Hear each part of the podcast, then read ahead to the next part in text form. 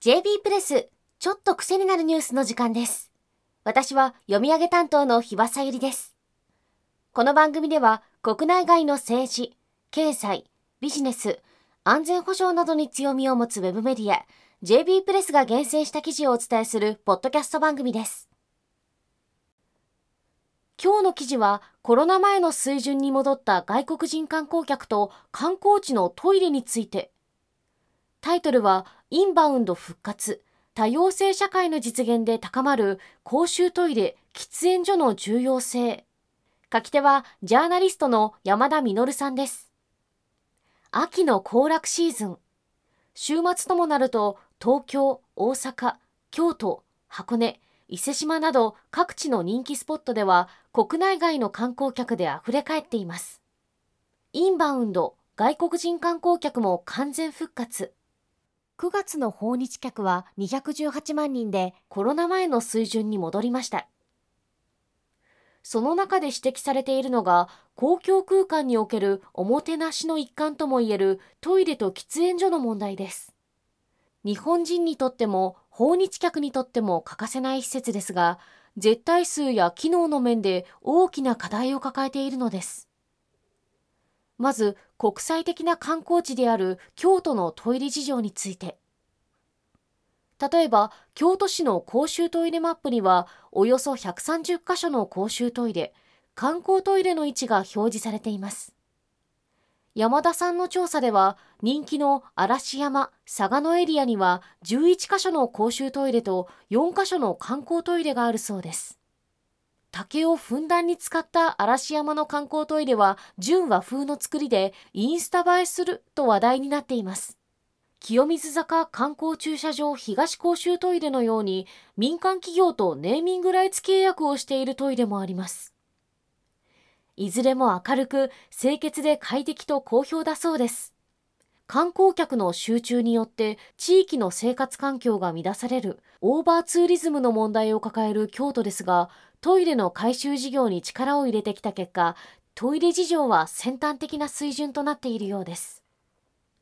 一方で残念な観光地もあるようで山田さんはある離島に訪れた時のトイレ体験について記事の中で語っています曰くエメラルドグリーンの海に囲まれたビーチにあった簡易トイレは和式便器でちょっと用を足したくないレベルのトイレだったそう。離島のケースは極端かもしれませんが古い暗い汚いというイメージから脱却できていない公衆トイレが日本には少なからず存在しているようです。日本人もそうですが外国人観光客も和式のトイレは敬遠しますよね。私の田舎の周りの駅も和式ボットンが多数あるんですがちょっともう今行っても入れないと思います。無理です。TOTO が2018年に行った訪日外国人旅行者アンケートによるとまた訪れやすくなる要因の2番目はトイレが明るく汚くないで逆にもう訪れにくくなる要因のトップはトイレが薄暗く汚いでした。観光地のトイレはリピーター確保の決定的な要因になっているということです。ここまでのお話は観光地でしたが街中のトイレ事情はどうなっているのでしょうか？都内には恵比寿駅西口公衆トイレのように有名建築家やクリエイターが整備に参画した先端的トイレがあります。また東京五輪を前に改修された大井町駅前の公衆トイレも高さ12メートルの塔が立ち並ぶ斬新なトイレとして知られています。ただ大都市の公衆トイレには絶対数が不足しているという大きな問題があります。例えば人口377万人の神奈川県横浜市には市が管理する公衆トイレが76カ所ありますが市内にある18区内の設置状況にはばらつきがあり1カ所もない区もあります設置を求める声も寄せられていますが、横浜市によれば、一般的な公衆トイレの設置には、およそ4000万円の費用がかかるそうです。年間の維持費がおよそ110万円かかるということを考えれば、そんなに簡単には設置できませんよね。横浜市は解決策の一つとしてコンビニのトイレに協力を求めています。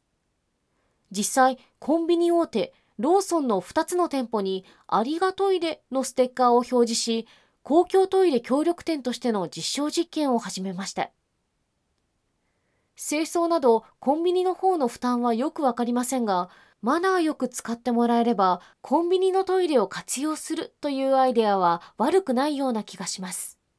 この他に記事の中では女性専用トイレの不足や男女共用のバリアフリートイレの防犯リスク、さらに屋外での喫煙所の整備などの課題についても論じています。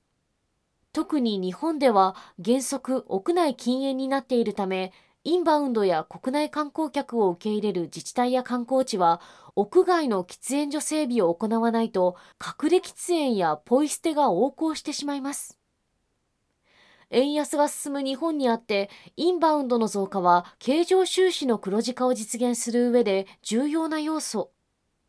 日本に来る観光客だけでなく、地域住民も快適に暮らせるように、必要な施設を整えてほしいものですね。JB プレスには国内のニュースもたくさん掲載されていますので、ぜひサイトにも足を運んでみてくださいね。